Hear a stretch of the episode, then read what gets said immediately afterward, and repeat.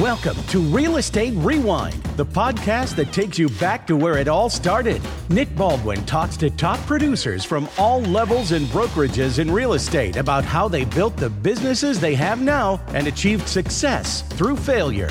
Now, here's your host, Nick Baldwin. Hey everyone, it's Nick Baldwin. Welcome back to another episode of Real Estate Rewind, where I sit down with top real estate agents for a conversation about how they overcame obstacles on their way to success. And today we're going to have tons of fun because I am going to talk to David Serpa. David's a realtor, an entrepreneur, a combat veteran, and author of a bunch of books The Machine Gunner's Guide to Real Estate, Accuracy by Volume, All the World's a Stage, Unmasking Asperger Syndrome, and Zen Business, an Eastern Approach to the Western Business Climate, which is coming soon. At 33, years old, David realized he was on the autism spectrum and redesigned his life and his business to honor his design and the design of his family. He enjoys advocating for those that need a voice, playing basketball and music, playing with his family, playing at work, and reading and writing books. He believes today shouldn't be sacrificed for tomorrow, that no one needs our permission for us to forgive them, that life is what happens while you're busy making business plans, and that every person he meets has God within them, and so he treats his business and his life as a spiritual practice. David helps real estate agents throughout the world become agent owners at America's fastest growing real estate company, the cloud brokerage eXp Realty, where David continues to build his network. David Serpa, I'm so excited that you're on the show, man. I've been I've been waiting so long to talk to you. How's it going?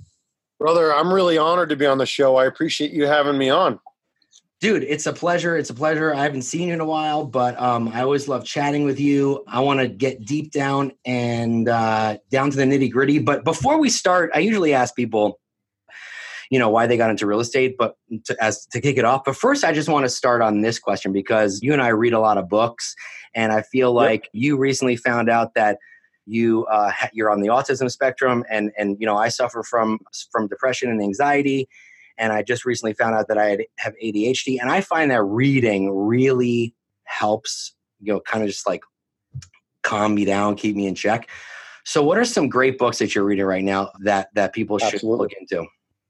Okay, I love that we started there.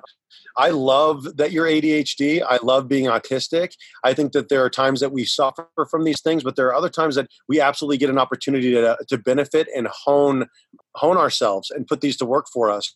So, uh, Outwitting the Devil is one of my favorites. But right now, I jump back into a classic by Steinbeck, which is Of Mice and Men. I believe Lenny's autistic, so I'm reading it through new eyes.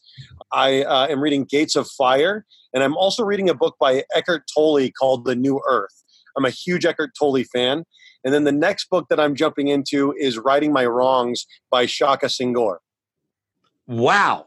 Okay, that is quite a collection. So, are you like me? Because I have, I have, uh, I have very limited attention span, right? So I need to mix it up a little bit. So, like maybe for a week I'll read one book, and then I'll read another book the next week, but then I'll go back to the book I was reading the week before. Do you do that? Because I do that all the time.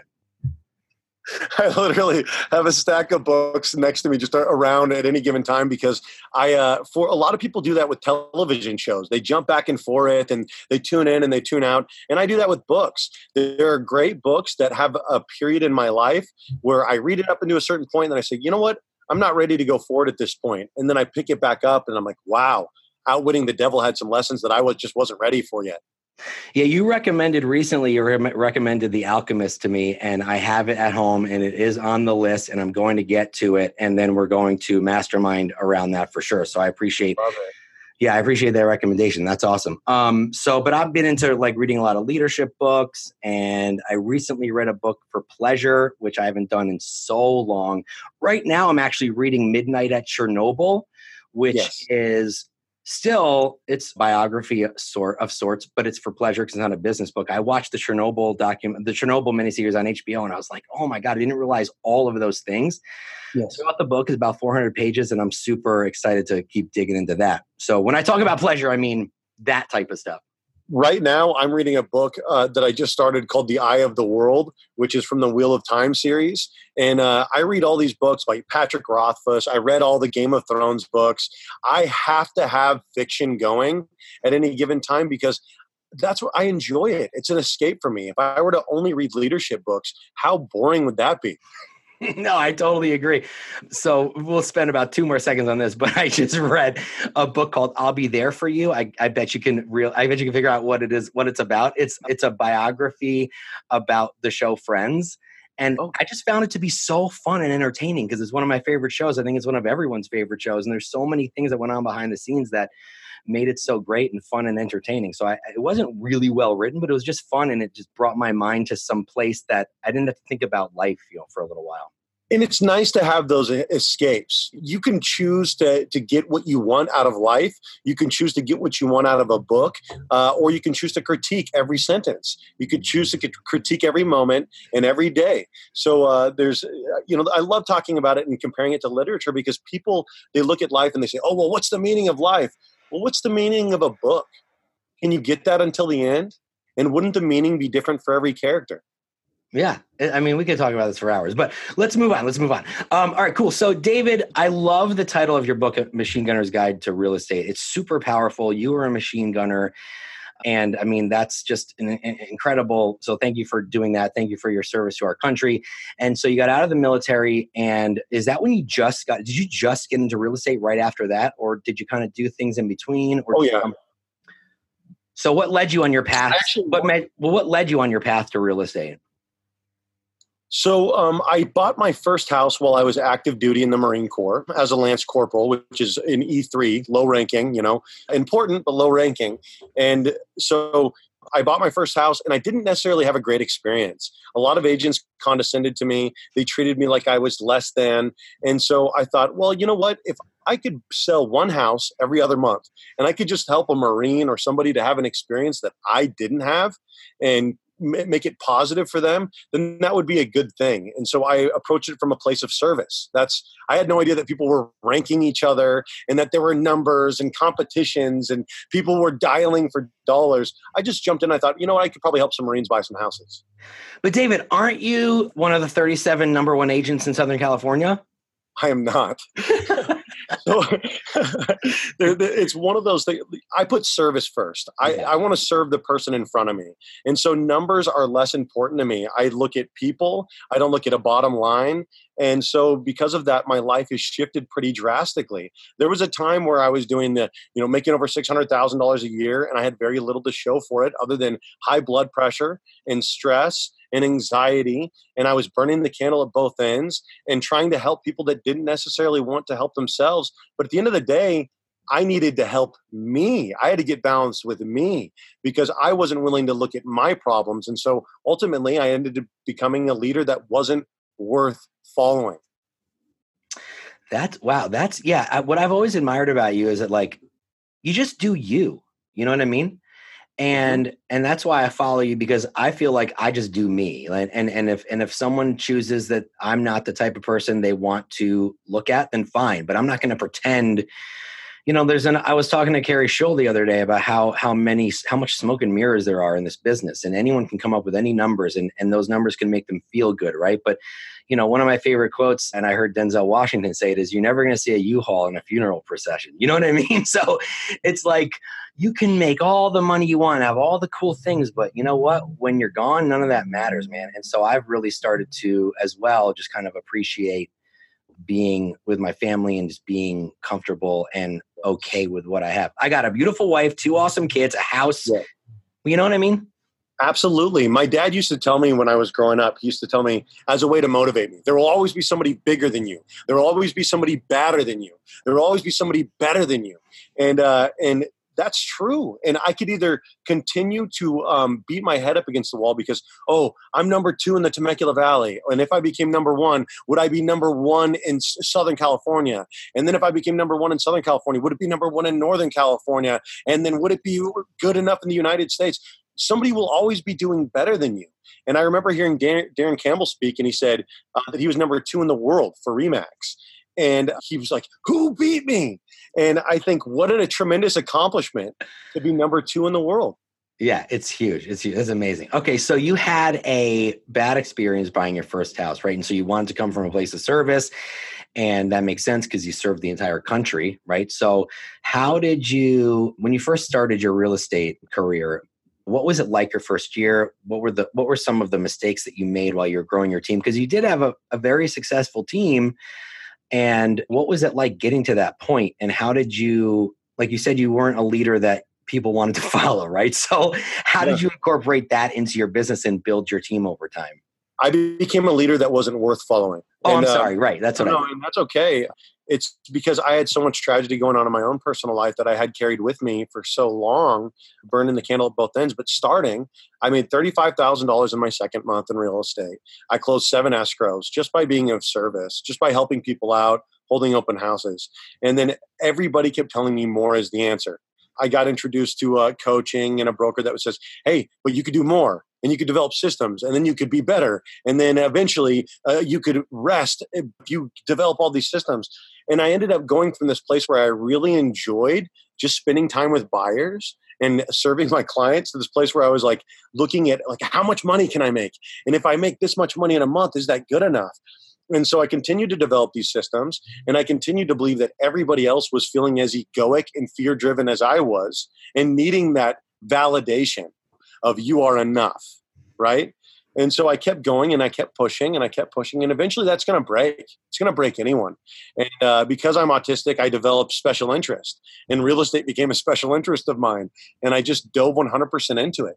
It became too much for everybody, including myself your body starts breaking down, your schedule starts breaking down, and uh, it wasn't enough.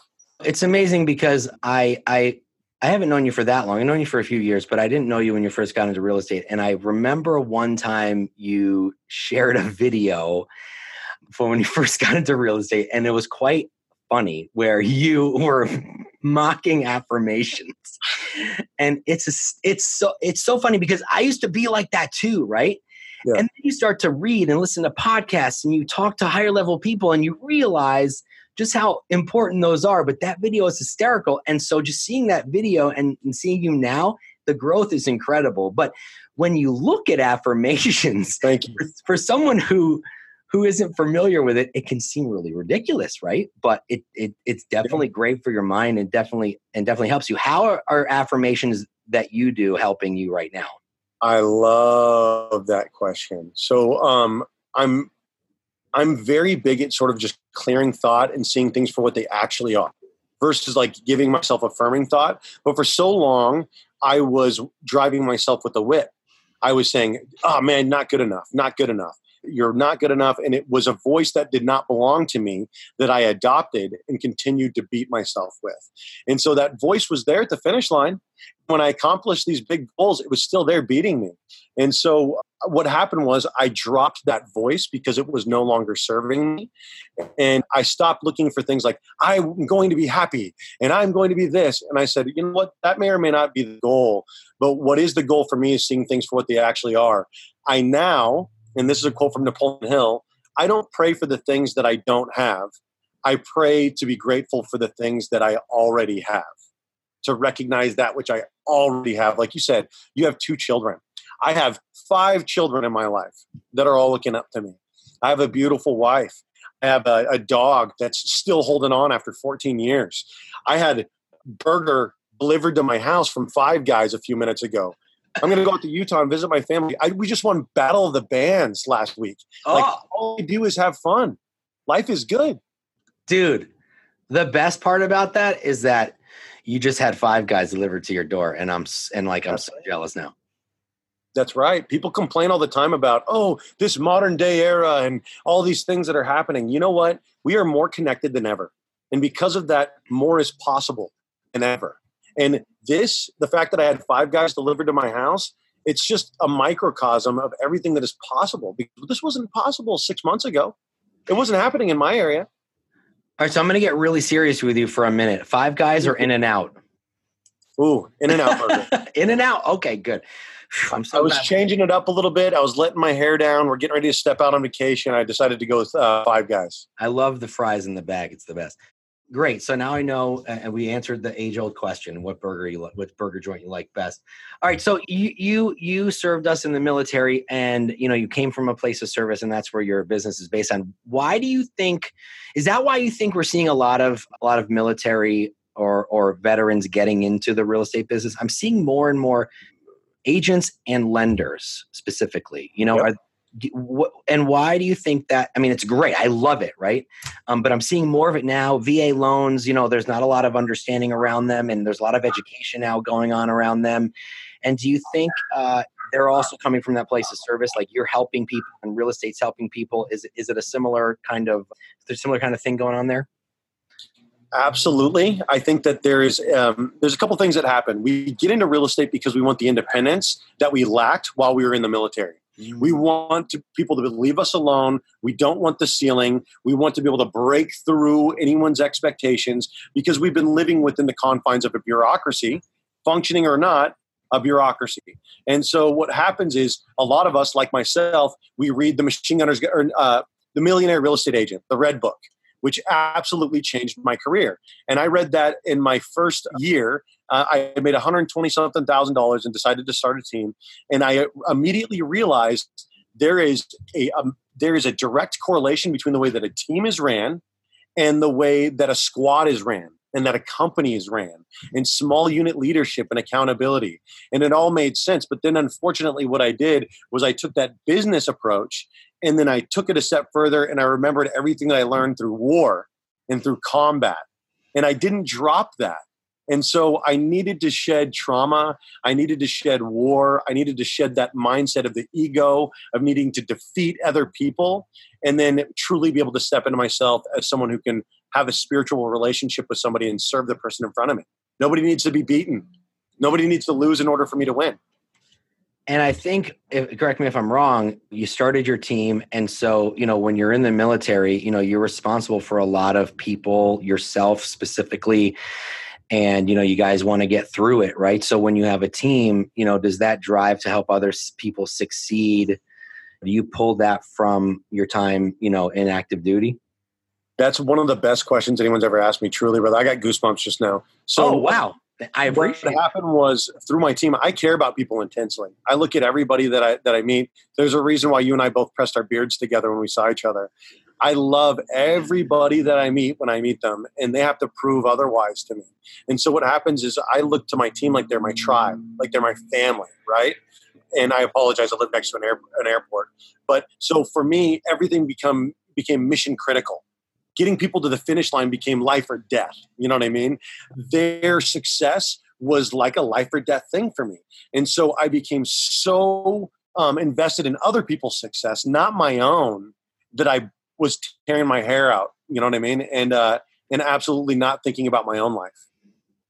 Uh, that's, I mean, it's it's awesome, dude. I love it. So uh, let's talk a little bit about. I want to I want to talk about when you realized you you had autism and how because I've been hearing a lot about you know I was just found, I, I, my whole life I've, I've I've figured I might have ADHD but I've been tested when I was a kid and they didn't have the ability to really pinpoint it and you know over the last year or so I've been kind of in a in a weird place and so I and I mm-hmm. went and got tested and he said to me that the results lit up like a Christmas tree. And so everyone's saying it's like your superpower right? And i'm and i'm i'm really thinking about what that actually means and, and, and i'm doing some research on it. So let's talk about you know you hear autism i think there's a stigma you know and mm-hmm. you think about kids who don't have any emotions and so on and so forth and i want to know how that has helped you with your realization and focus on life and you know just feel better about yourself and your and your business in general. Talk to me about what's that done what that's done for you now that you because you figure it out you find out and you're like it's a relief right because mm-hmm. you can Absolutely. address it Absolutely. Uh, so, congratulations on your diagnosis, your realization of ADHD. How wonderful. You know now, right? You know that you're a little bit different than everybody. And now we get to figure out how to hone that. So, for me, as somebody who's autistic, my whole life I felt like an alien. I felt like I was a little bit different than everybody. It's not that I don't feel things, it's that I feel them so intensely that I have difficulty processing these things. And so my body moves in a way when I'm starting to think about things or I get excited that I've been told, don't do that, don't act like that. Um, that's not the way people do things. And so it's uh, I've also have things that I'm very interested in, very passionate at, about. I also love superheroes. We could talk forever about that, but being able to realize that hey you know what i'm autistic my brain does work in a way that's different now i can put it to work for me and the association is hey in the 90s you know when i was growing up that wasn't even a possibility for me to be diagnosed autistic. It wasn't even a possibility. And so, of course, there's going to be uh, a negative uh, connotation with it because people call it autism spectrum disorder. And so mm. it's so the the idea is that I am somehow broken and removed from what is normal.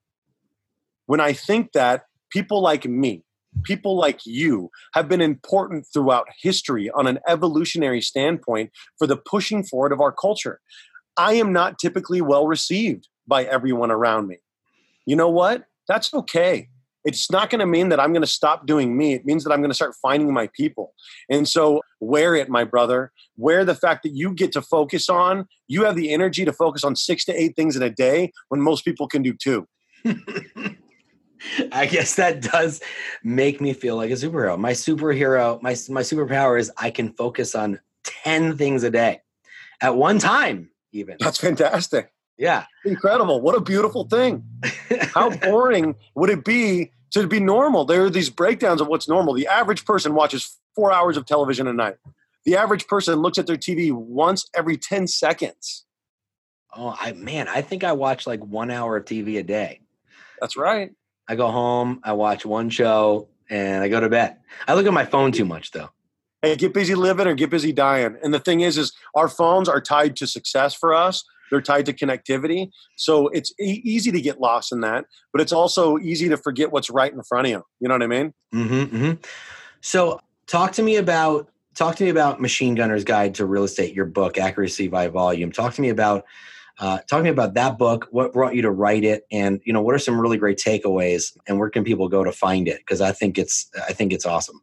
So the book is so long that it is not possible for it to be printed. It's 587 pages. So you got to get an ebook or an Audible. Um, it's 21 hours, 22 hours of Audible. I full on had a nervous breakdown while I was recording it. So it's like it is absolute pain and trauma in a book. And there's all this wisdom and everything in there, but it is not edited. It is rough. And so I'm just going to tell you if you want to hear me have a mental breakdown and while giving you real estate advice, it's fun. Barino Barino loved it.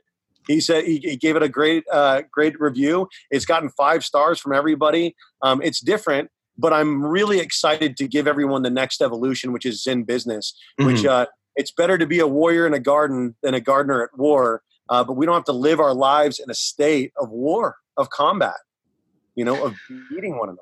So are the two kind of in a sense kind of polar opposites? Because I think I know I know that you know you went through some tough times a year or so ago, and now you're you seem you seem calmer, and I, I feel like are the two kind of reminiscent of how you were feeling then and how you're feeling now.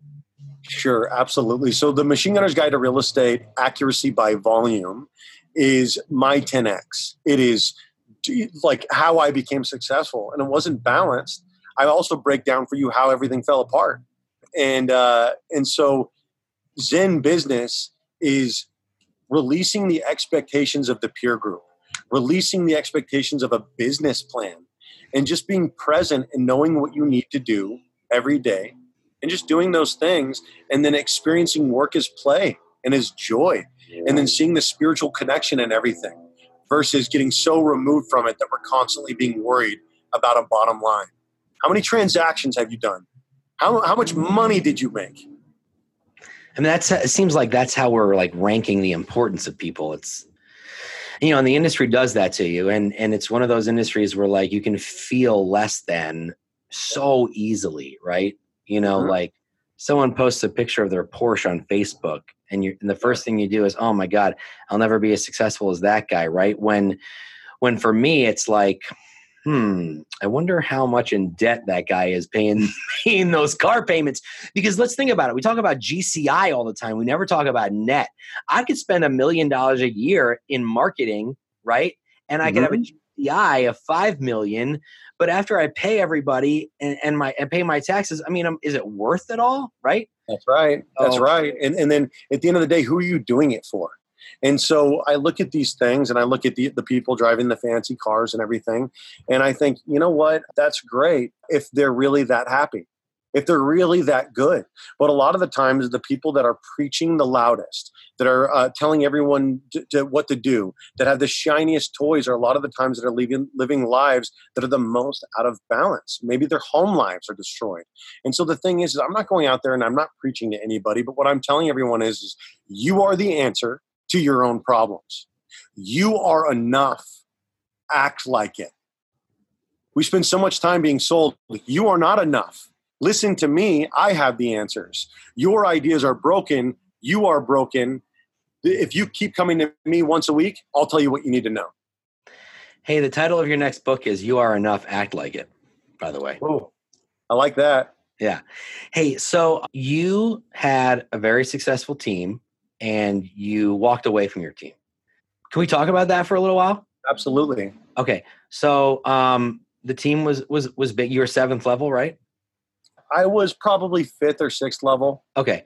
So for those people that don't understand, talk about what fifth or sixth level means real quick. Okay. It means that uh, that I was no longer going on listing appointments other than the ones that maybe I wanted to go on. I was no longer going on buyers appointments.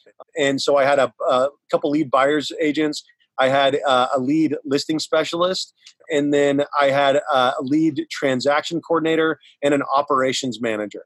So a lot of different people wearing a lot of different hats, all doing the things that they are the best at doing, so that I could be doing what I am the best at doing, which is make rain.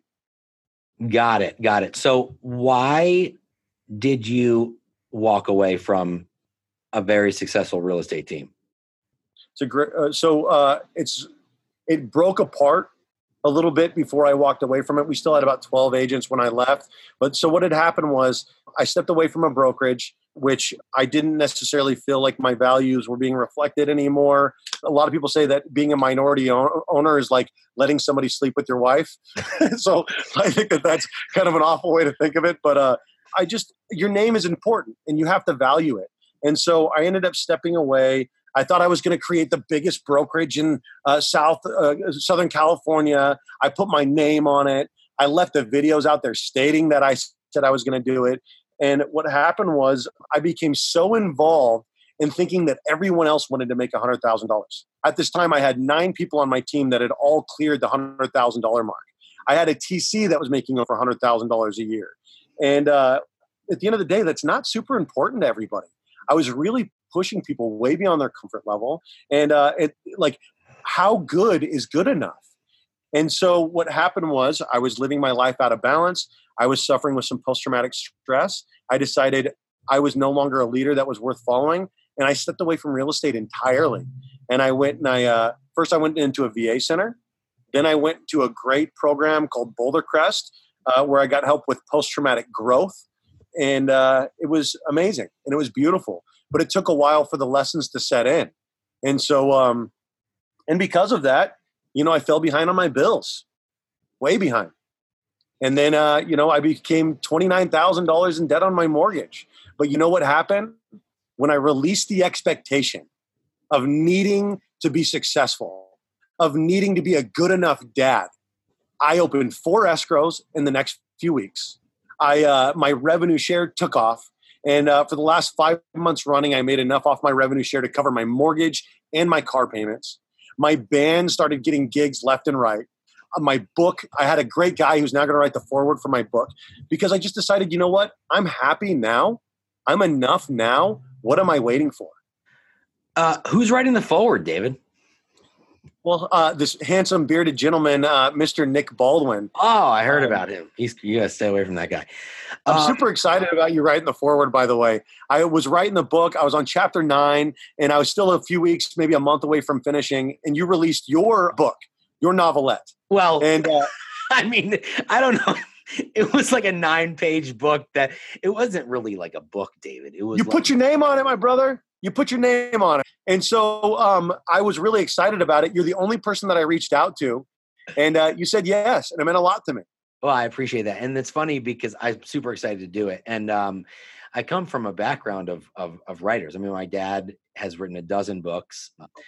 You know, my mom was a journalist. So I'm not the greatest proof uh, proofreader and I don't use punctuation the right way, but I do like to write. So I'm excited to do that for you. That'll be the um, that'll be the uh, the Zen business uh, the Zen business book. So my wife is a tremendous editor. Oh, she edited the book. Yeah, like I, am a great machine gunner, but I, you know, so I need somebody to tell me, "Hey, shoot that way and don't shoot so much." That's so funny. Tell me about your band. Okay, cool. Uh, so I play in a band called Prometheus and Mama Fancy with the Boot Band. What's it called? Say that again. Prometheus and Mama Fancy with the Boot Band. With the what? And with the Boot Band. Okay, okay. Prometheus and Mama Fancy with the Boot Band. Yep, and uh, and it was born out of a mental breakdown that I had. the, the name of the band definitely resonates with that for sure.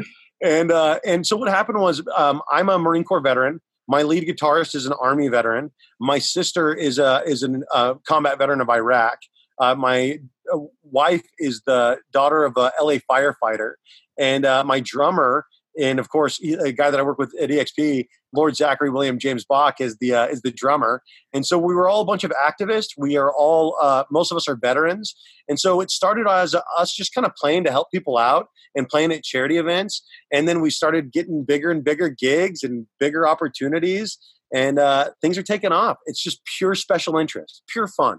That's super fun. And so, yeah, I mean, from everything you just said about, you know, your family and your wife's family, I mean, you just come from a background of service, which is awesome. And Zach is great. I love Zach. He came to Lab Coat Agents Live.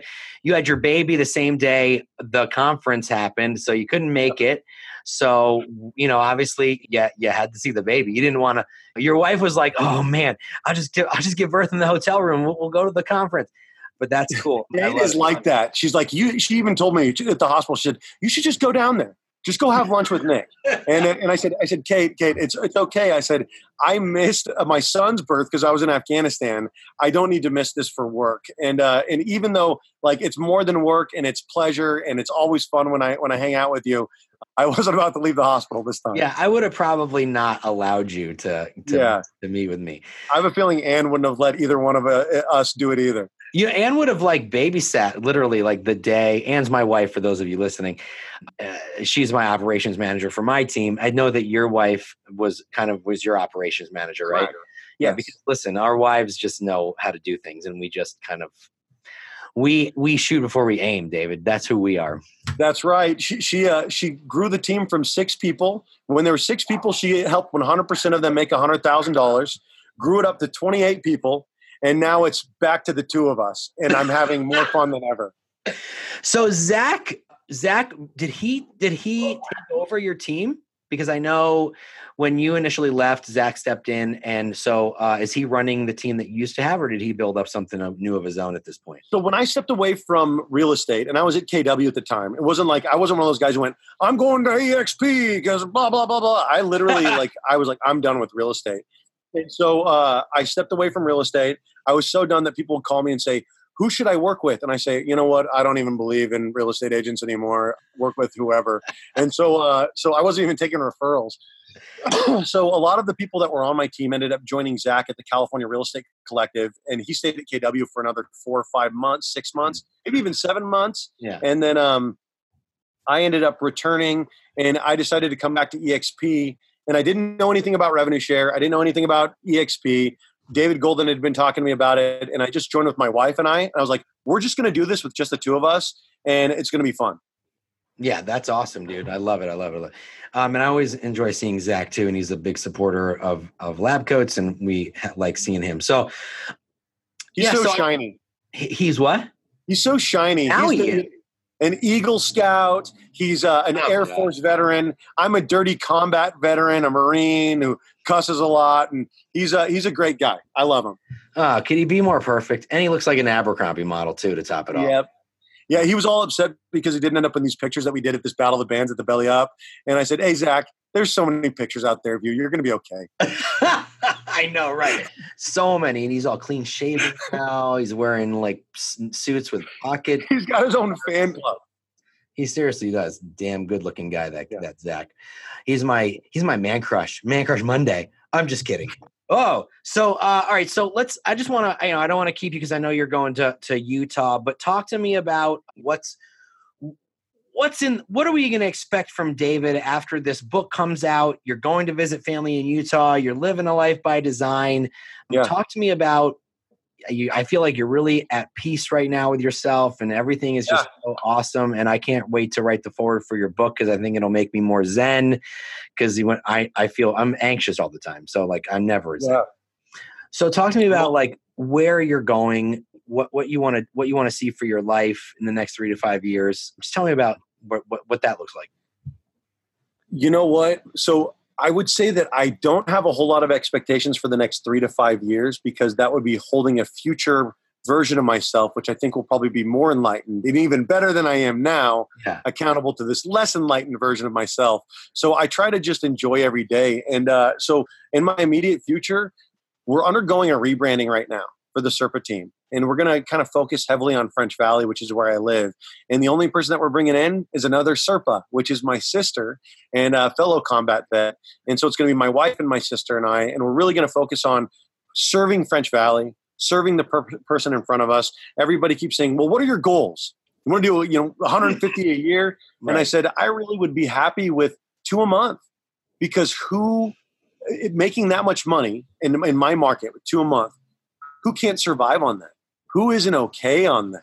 Right. That's thriving, my brother. But somewhere along the way, we get lost and we start thinking, oh, if I make more money, then I'll be happy.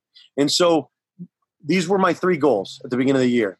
I want to have three three things that that fit into place. One, something that I'm making money off of, which is real estate, and I make money off of revenue share, and life is good.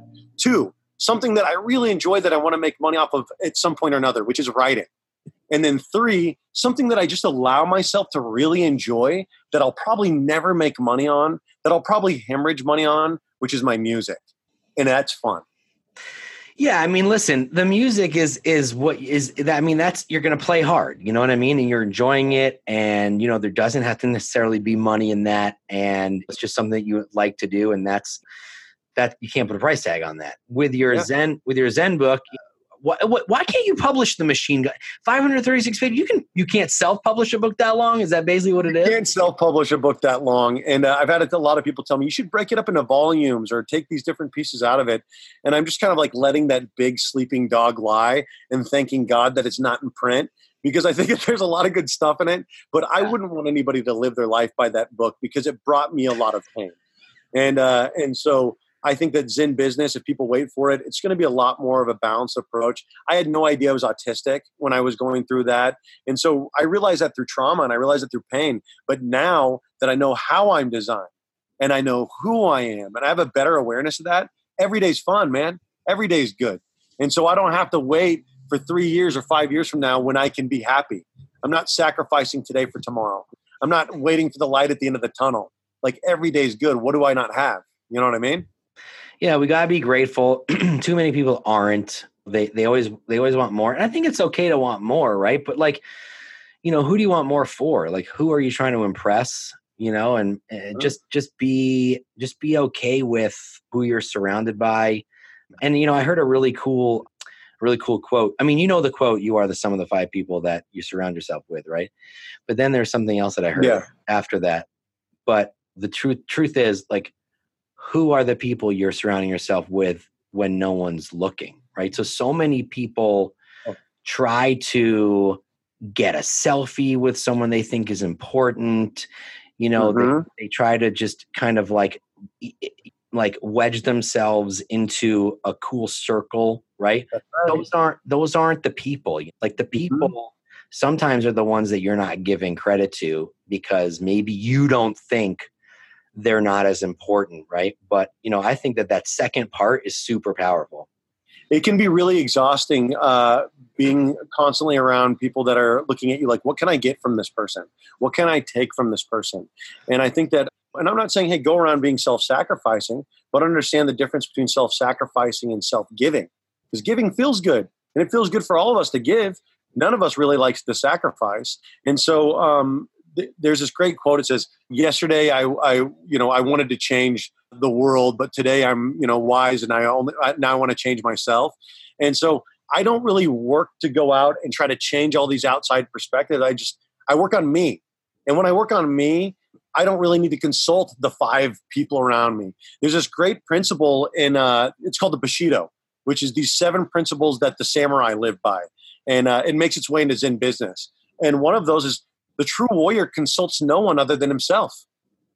And so you don't have to go around asking people, what do you think? We don't have to become the sum of the people that we surround ourselves with. You, Nick Baldwin, you know inherently what is true. You feel it.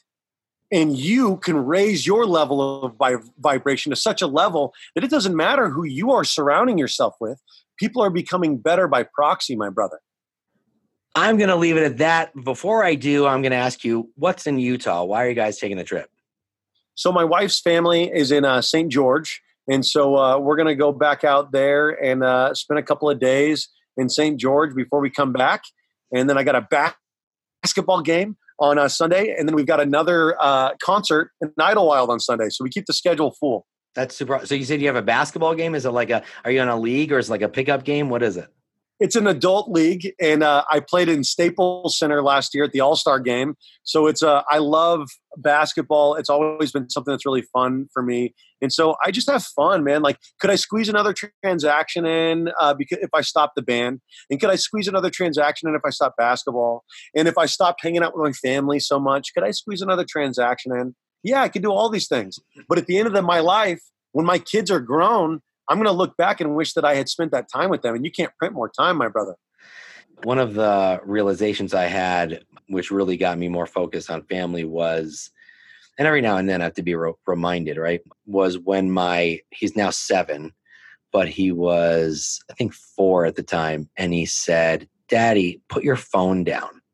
Yeah. And I'm like, oh, that just like, it's like a dagger through your heart, right? Yeah right through your heart. And I'm like, ah, oh, crap. Like, this is what I'm doing. you know, my kid is old enough to like realize that he's not getting the attention and I'm going to miss all these milestones. And so it's, it's, truth it's from the mouth of babes, my brother. Yeah. And so, you know, my son says to me, one of his first sentences was, my dad, no tie.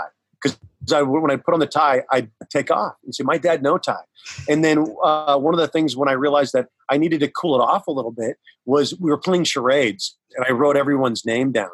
And uh, and my son acted like me, and he pantomimed like he was yelling, and everybody said, "Dad!" And I was like, "Oh my gosh, yeah, I need to chill out." And so I really like I try not to yell anymore. I I I ha- I don't I probably haven't yelled in three or four weeks, but I've made I told my kids months ago. I said I'm really going to make an effort not to yell anymore because there's no reason for it. They're all individual travelers, and nobody needs to be controlled with fear. You know what I mean? Uh, yeah, totally, man. I, I completely agree. David Serpa, it's been so awesome talking to you. I don't think we've actually actually like sat down and talked like this for a long time. I haven't seen you in a couple years, so this was super fun, and I enjoyed every second of it. And and and and if you guys enjoyed it too, and you're listening on iTunes, please review us, give us five stars, make a comment, and tell everyone how awesome David was. Subscribe if you're listening on Pod, Pod Podbean download if you're on Spotify, follow us wherever the heck you're listening. And there's a button like that allows you to do something cool for the podcast just click it right um, david before before i go tell everyone uh, where they can reach you if they have any questions if they connected with you if they're going through you know the same things that you're going through and you, they need like a, a pick me up where can they where can they reach out to you they can reach out to me on facebook that's probably the best way uh, you can even text me 951-691-7798. I keep it old school. And uh, at the end of the day, just realize you are enough. Everything is okay. You know what I mean? Stop listening to all the people that are telling you otherwise. Nick Baldwin, I appreciate your voice out there in the world. I appreciate your leadership. You are a, a, contradictory opinion compared to what everyone else is saying. You're not a yes man, and I, I appreciate that you're uh, you're out there keeping it real, my brother. I appreciate that. And you're probably going to get about six text messages from everyone who's listening. No, I'm just kidding.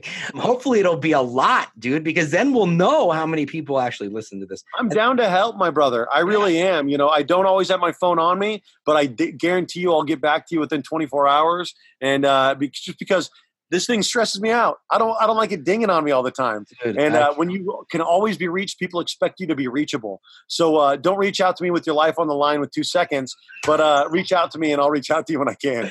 Yeah, no emergencies, please. no emergency. I don't do emergencies anymore. I did all those in Afghanistan. I came back. Everything now is peace in the moment. If you're stranded, if your car goes into a ditch, David's not the one to text. Everybody knows that too. Yeah. All right. Well, David, listen, that was awesome.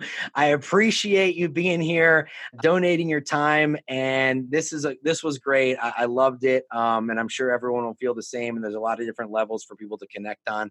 So I appreciate that, man, and have a great time. Love you, my brother. I, I love you too, dude. And I'm excited to write the foreword for your book, and we're gonna promote the crap out of it and get everyone zen with us. What do you think? Should we get everyone zen? I love it. Let's do. Let's Sounds just, great. All right, dude. Awesome. Thank you. And uh, everyone, we'll see you next time on Real Estate Rewind. Hope you liked this week's show. Feel free to share it with anyone looking to improve their career and their bottom line as a real estate agent. And don't forget to subscribe so you'll know when new episodes are posted. Real Estate Rewind with Nick Baldwin. Real Estate Unwound.